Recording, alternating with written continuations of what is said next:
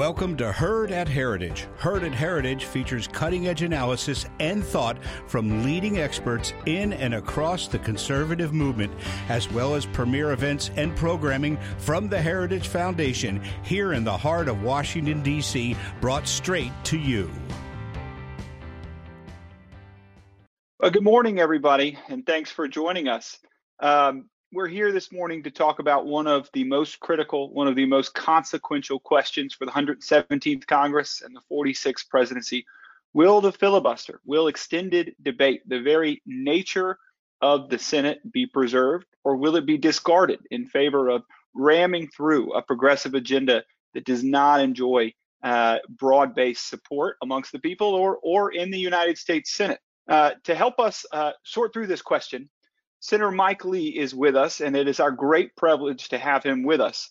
Senator Lee is the um, senior senator from Utah. He's the chairman of the Joint Economic Committee. He's the chairman of the Senate Steering Committee. But I wanted to speak with him about this particular issue because he has the most keen understanding of Senate rules and procedures and where they intersect with future policy outcomes.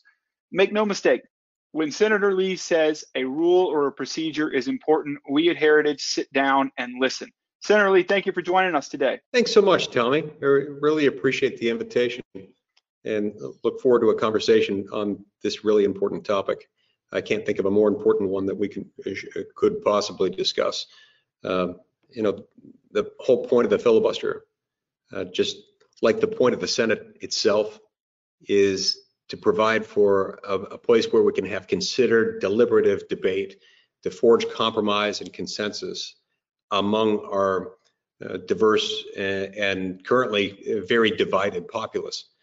It's a, a prudent uh, and common sense way to protect the rights of minority views within a legislative body. Now, the left has has come instead to view it um, not as a prudent protection for uh, minority rights, but as an anti-democratic obstacle to their version of progress. And, and, so they view nuking the filibuster as a pure win for their side with no trade-offs and no downsides. By the way, at the outset, we should define what we mean when we refer to nuking of the filibuster. The filibuster itself while not commanded by the Constitution, is within the Senate's uh, authority under Article 1 of the Constitution to adopt a set of rules uh, governing the parliamentary procedure of each House.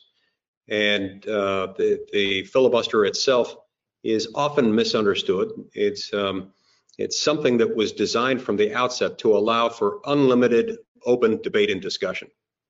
From the very early years of our republic, uh, the, the filibuster right consisted of any senator's ability to, having secured the floor, to speak forever in theory, uh, to speak for as long as he or she could stand uh, in order to speak. Over time, uh, just over a century ago, Congress, uh, the, the United States Senate decided to clamp down on this and to adopt something known as the cloture rule, a rule that would allow for a certain supermajority of senators to shut down debate, to bring debate to a close. Uh, as it was initially uh, introduced and as it initially took hold, it was uh, two-thirds supermajority. Over time, it was reduced down to its current status of uh, three-fifths or 60 votes. Um, and so what we refer to with the nuking of the filibuster is that uh, while the rules of the Senate allow for a filibuster and allow for cloture only in the event of 60 votes, 60 senators willing to bring debate to a close and shut off additional debate. Uh, it would take a two-thirds supermajority vote to change that rule. And so that's very difficult. Uh, the process of nuking it involves using a simple majority, 51 votes, to either say there is no filibuster or the, the, the, rules have been satisfied here and we're bringing debate to a close. Anything that's a shortcut around it that the rules don't currently allow for uh, would be considered, considered nuking the filibuster.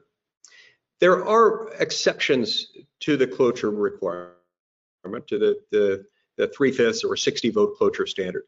Uh, some of them, uh, they, they, exist primarily under what's known as the budget reconciliation process. Uh, in adopting a budget and uh, particularly adopting a budget reconciliation bill, uh, Congress, within certain very narrow, narrowly confined circumstances, can pass something with a simple majority vote in the Senate. Um, and so nuking can consist of either uh, eliminating the filibuster or bypassing the filibuster generally, or uh, ramming a square peg through a round hole in order to say that the filibuster rules have been satisfied when they in fact have not. So let's get back to uh, those within the Democratic Party today who are advocating for uh, nuking the filibuster. Again, many of them view uh, efforts to nuke it as an unmitigated good, as a, a clear good thing with no real trade-offs or downsides. But I think they've got it exactly backwards. The filibuster in reality is a, a good thing, and it's a tool for both, for both sides, one that encourages both sides to come together to try to achieve a degree of consensus and compromise. So the truth is that it's, it's it is not that hard uh, uh, to pass bills or to get things done in the Senate when we use the tools that are available to debate and to amend and to compromise. And when the bills are not one-sided and ideologically aggressive.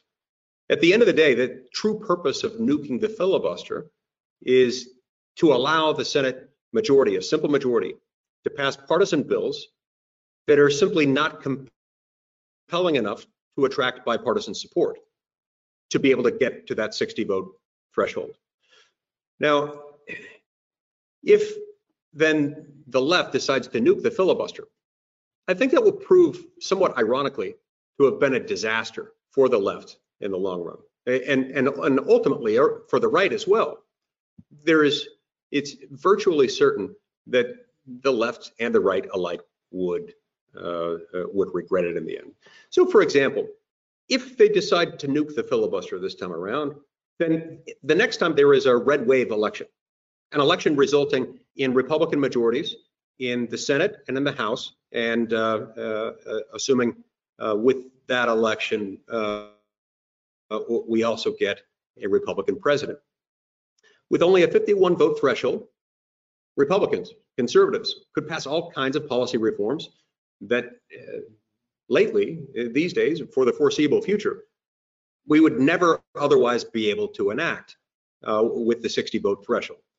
That means everything from defunding Planned Parenthood uh, uh to building a border wall to uh, making all kinds of changes to federal labor laws, collective bargaining agreements, um, all sorts of conservative priorities, including uh, ramming through things like um, school choice, for example. All of these things could be on the table, not to mention uh, budget reforms, regulatory reforms, eliminating federal programs, dramatically slashing um, uh, uh the federal budget. And so for the first time really since the emergence of the modern conservative movement, the entire Republican Party's platform would become legislatively achievable. Now, it, to many of you, that this might sound like a really good thing. And many of you might now be thinking, gosh, if that's the case, if that's where this logically leads, uh, then maybe we should hope that the Democrats nuke the filibuster.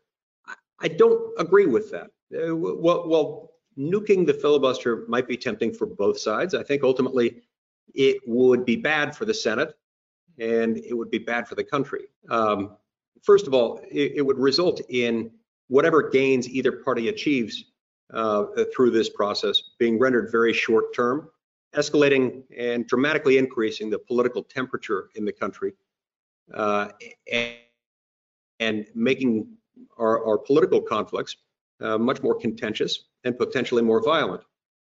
As our nation grows bigger and more diverse, and unfortunately more divided, we really should be seeking consensus, not from, uh, um, and, and I think that, that that means we shouldn't be trying to resolve our problems through zero sum partisan gain whenever we have the chance. And I think we need to have the prudence to check our own ambitions and our own power at the same time. Ultimately, it would mean that both parties would have even less of an incentive to build consensus coalitions. Our elite-driven institutions would, I think, tend in those circumstances to self-reinforce. And our, our politics would almost certainly sing to uh, an even angrier and more toxic level. And so it, even though both parties, uh, including my own, uh, could look at this and conclude, oh yeah, that sounds exciting. That sounds great. Let's let's do that. I think they have to consider whether we really should do that uh, and whether that would be good for the country as a whole. The Senate from the uh, the outset of the Republic, from the time of, of George Washington, was intended to be the cooling saucer, a place where the tea would slosh around uh, and, and cool. Um, it, it, was a, um, a body that could allow for emotions to temper. And I think the 60 vote cloture standard and the filibuster in particular uh, could really help with that. We also, I think, have to be vigilant um, in watching out for and resisting measures that may appear to be smaller than nuking the filibuster, but could be just, just as destructive. Uh, there are all kinds of ways that they could try to get around the filibuster, try to get around the cloture standard, while claiming not to have nuked it. Um, for example, uh, they could try to change the so-called Byrd rule, the rule that manages what can and cannot be passed using the Senate's budget reconciliation rules, which, uh, as I said, are a significant uh, but very narrow exception to the 60 vote cloture standard. If they do that, let's suppose if they try to do that and uh, change it, for example, to um, increase the minimum wage, that should be perceived as the deployment of a, of a tactical nuke. It may be a smaller explosion, but it still has the same impact. It still uh, would amount to a, a pretty fundamental change uh, to taking uh, what it takes to pass most legislation uh, from 60 votes down to 51 votes. So there are a lot of ways in which this could unravel, but it doesn't necessarily require uh, the Democrats at any given moment to all uh, vote in favor of going nuclear. And that's one of the reasons why we've got to watch out for this, notwithstanding the fact that we've got a couple of um, uh, brave members, including uh, my colleague Joe Manchin from West Virginia and uh, my friend and colleague uh, Kyrsten Sinema from Arizona, um, a graduate of BYU, my alma mater. They've both come out and said that they would not support nuking the filibuster. They wouldn't vote to do it. There are other ways in which this could arise. Let's imagine, for example, uh, the Democrats bring up legislation uh, through budget reconciliation that would doesn't fit within the Byrd rule uh, and therefore would would be subject under the, the proper application of the Senate rules to a 60 vote cloture standard. Uh, let's suppose further that Vice President Harris, recognizing the possibility of a tie vote 50 to 50, given that that's the alignment of Republicans to Democrats in the Senate, if Vice President Harris was sitting in the presiding officer chair, ready to cast her deciding vote, um, if she being there already, uh, arriving um, that day potentially to cast that vote, any procedural rulings that she makes while in the chair, which she can make regardless of what the parliamentarian is whispering in her ear and is advising her, any rulings that she make uh, stick, they stand, unless you get 51 votes um, to overturn her. And so uh, this shows how relatively easy it could be for them to deploy a, a, a so-called tactical nuke. One final thing I want to say about the filibuster before we open it up to any questions you may have. Um, a lot of people raise a legitimate concern about the fact that there are many things, including many important pressing issues that end up not being debated because of the 60 vote cloture standard. This, I believe, I am fully convinced, reflects not a flaw in the filibuster itself or in the cloture standards themselves. It reflects instead a, uh, a distorted way in which we've been applying the filibuster. Uh, in other words, as I explained at the outset, the whole purpose of the filibuster is to allow any member to speak at any length that he or she chooses. subject to a limit, meaning that 60 senators can bring debate to a close. If we really applied this the way that it was supposed to be applied, then it wouldn't operate as uh, the same sort of um, uh, arbitrary feeling that there is a heckler's veto of sorts that can be exercised at any moment by 41 senators. If instead what you required is for people to actually speak as long as they wanted to speak, there are other Senate rules that can take care of um, uh, the rule so that it doesn't be, become used uh, in in a in an excessively dilatory fashion. For example, uh, for example, Rule 19 of the Senate rules allows for the Senate to limit the number of speeches that a particular senator may give on a particular legislative day while on a particular legislative project.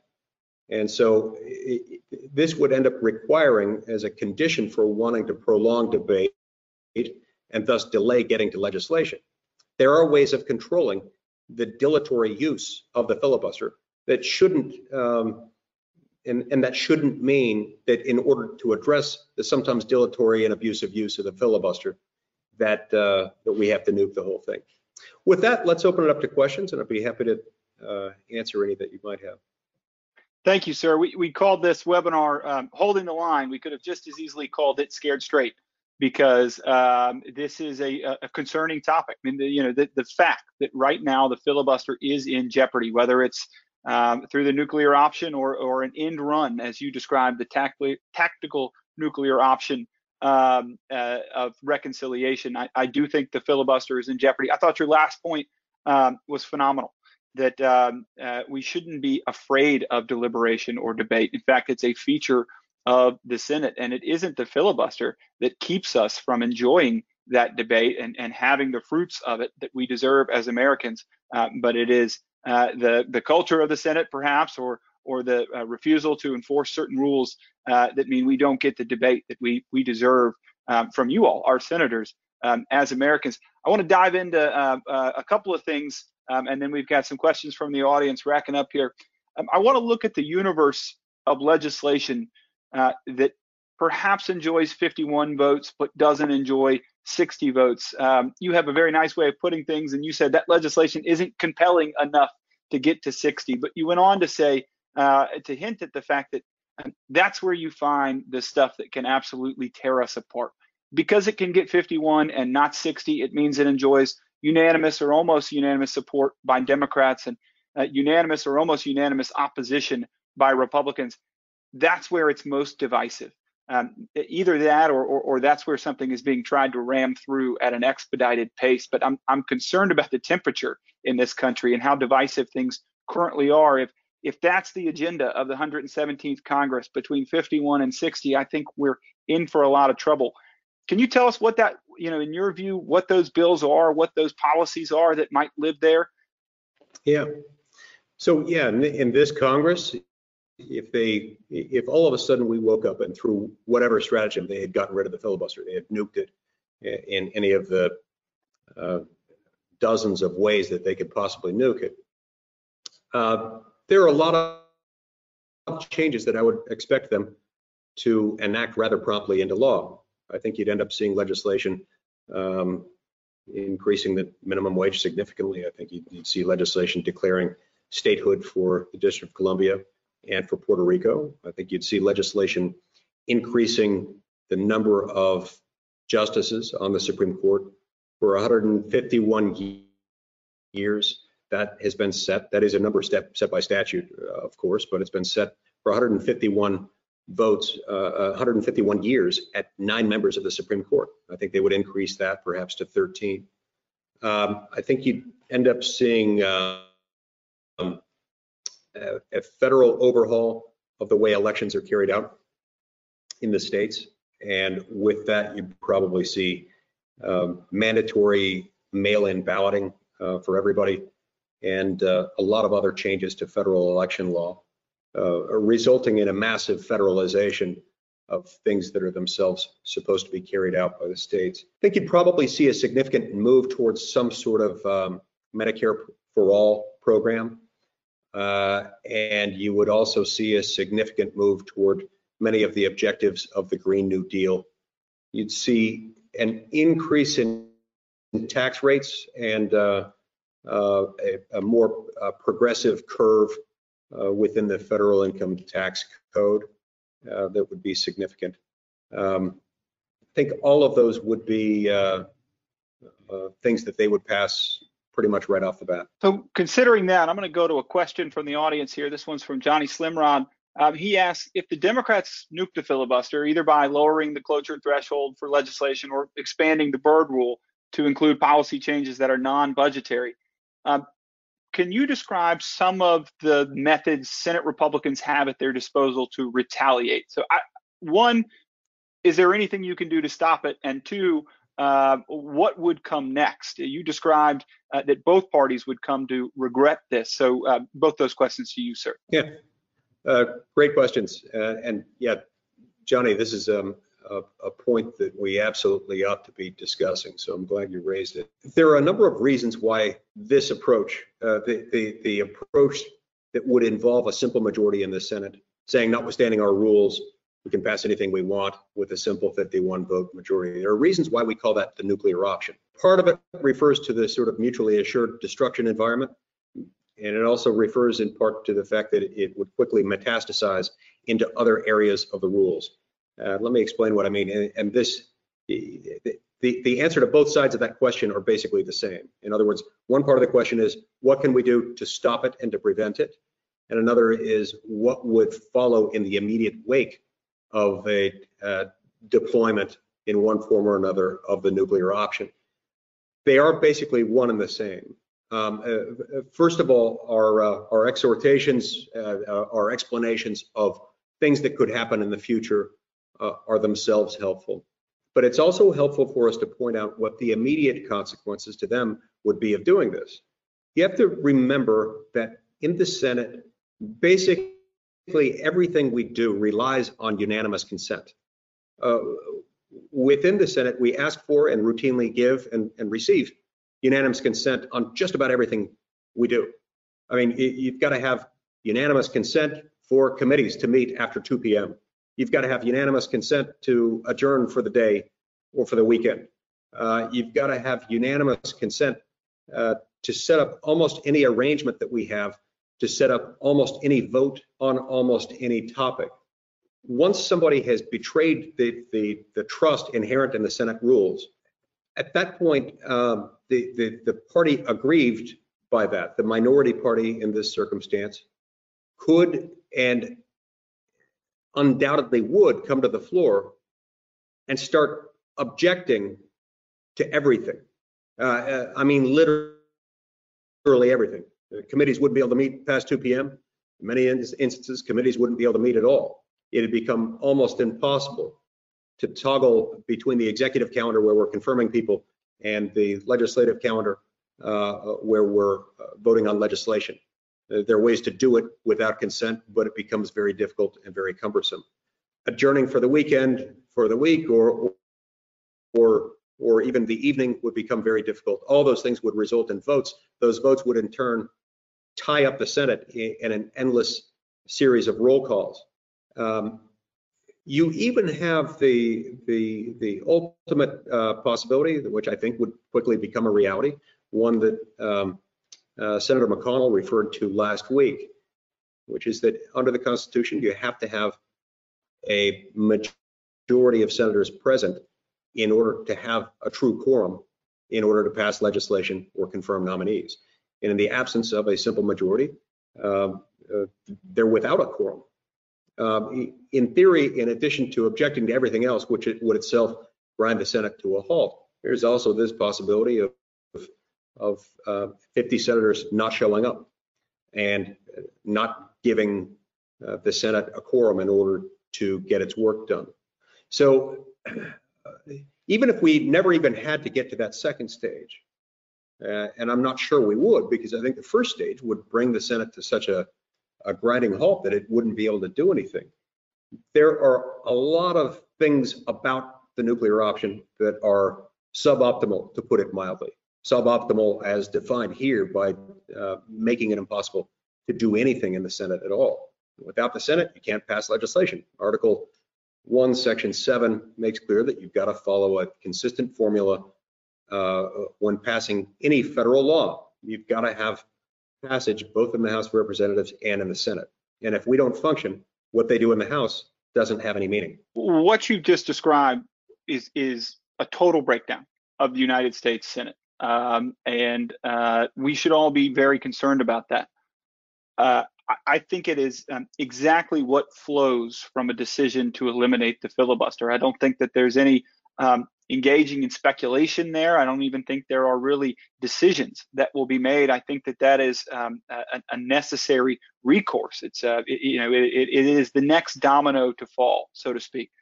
Uh, I just want to get one more very quick audience question in here before we have to go from that very um, concerning future to to one I think we'd rather live in. This is a great question from Laura Jenkins. What institutional changes would best promote deliberation, particularly constitutional deliberation in the Senate? We're going from shutting down debate to actually opening up more debate. How do we get there? Yeah, Laura, great question. most important thing we could do there is to have more of what the filibuster is designed to protect in the first place. We ought to have more debate rather than less.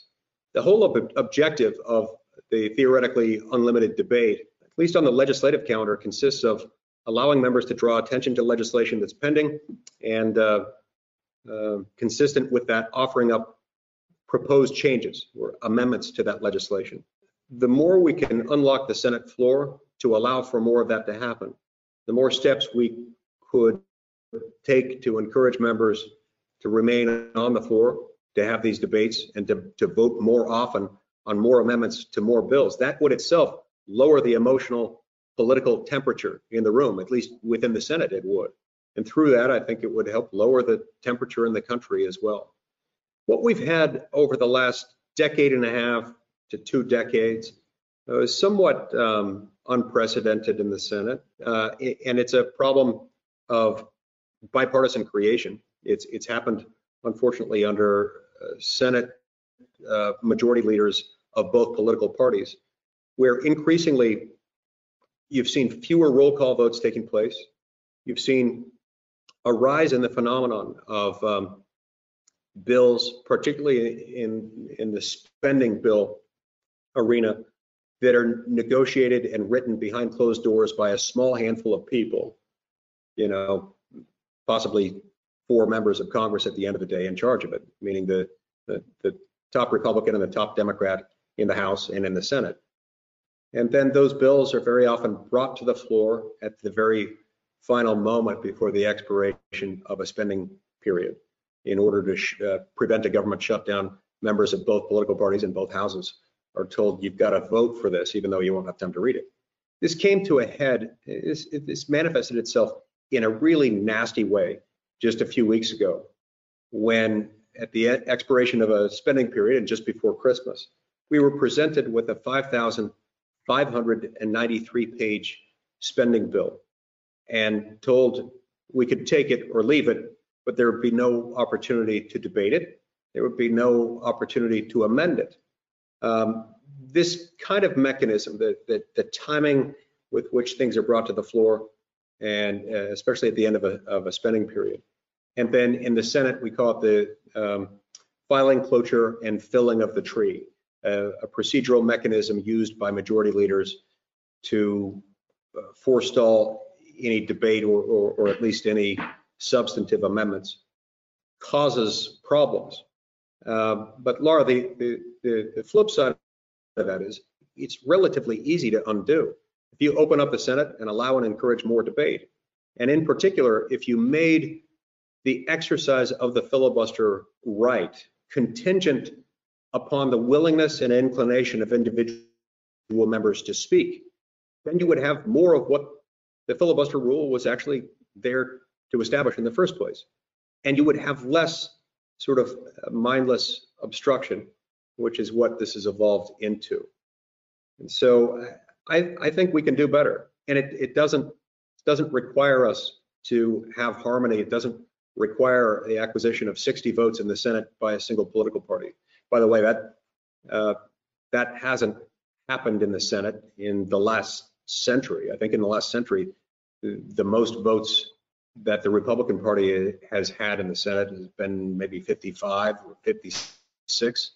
So we can't just sit around for that day to happen, uh, nor do we need to conclude that everything will be tumultuous or difficult until then. What we need is for the Senate to actually to function according to its own rules. But consistent with that, for those rules to, to work the way that they, they have worked for a long time and can work again, we've got to also respect the rules that we now have. We can't do that in an environment in which people just nuke the filibuster.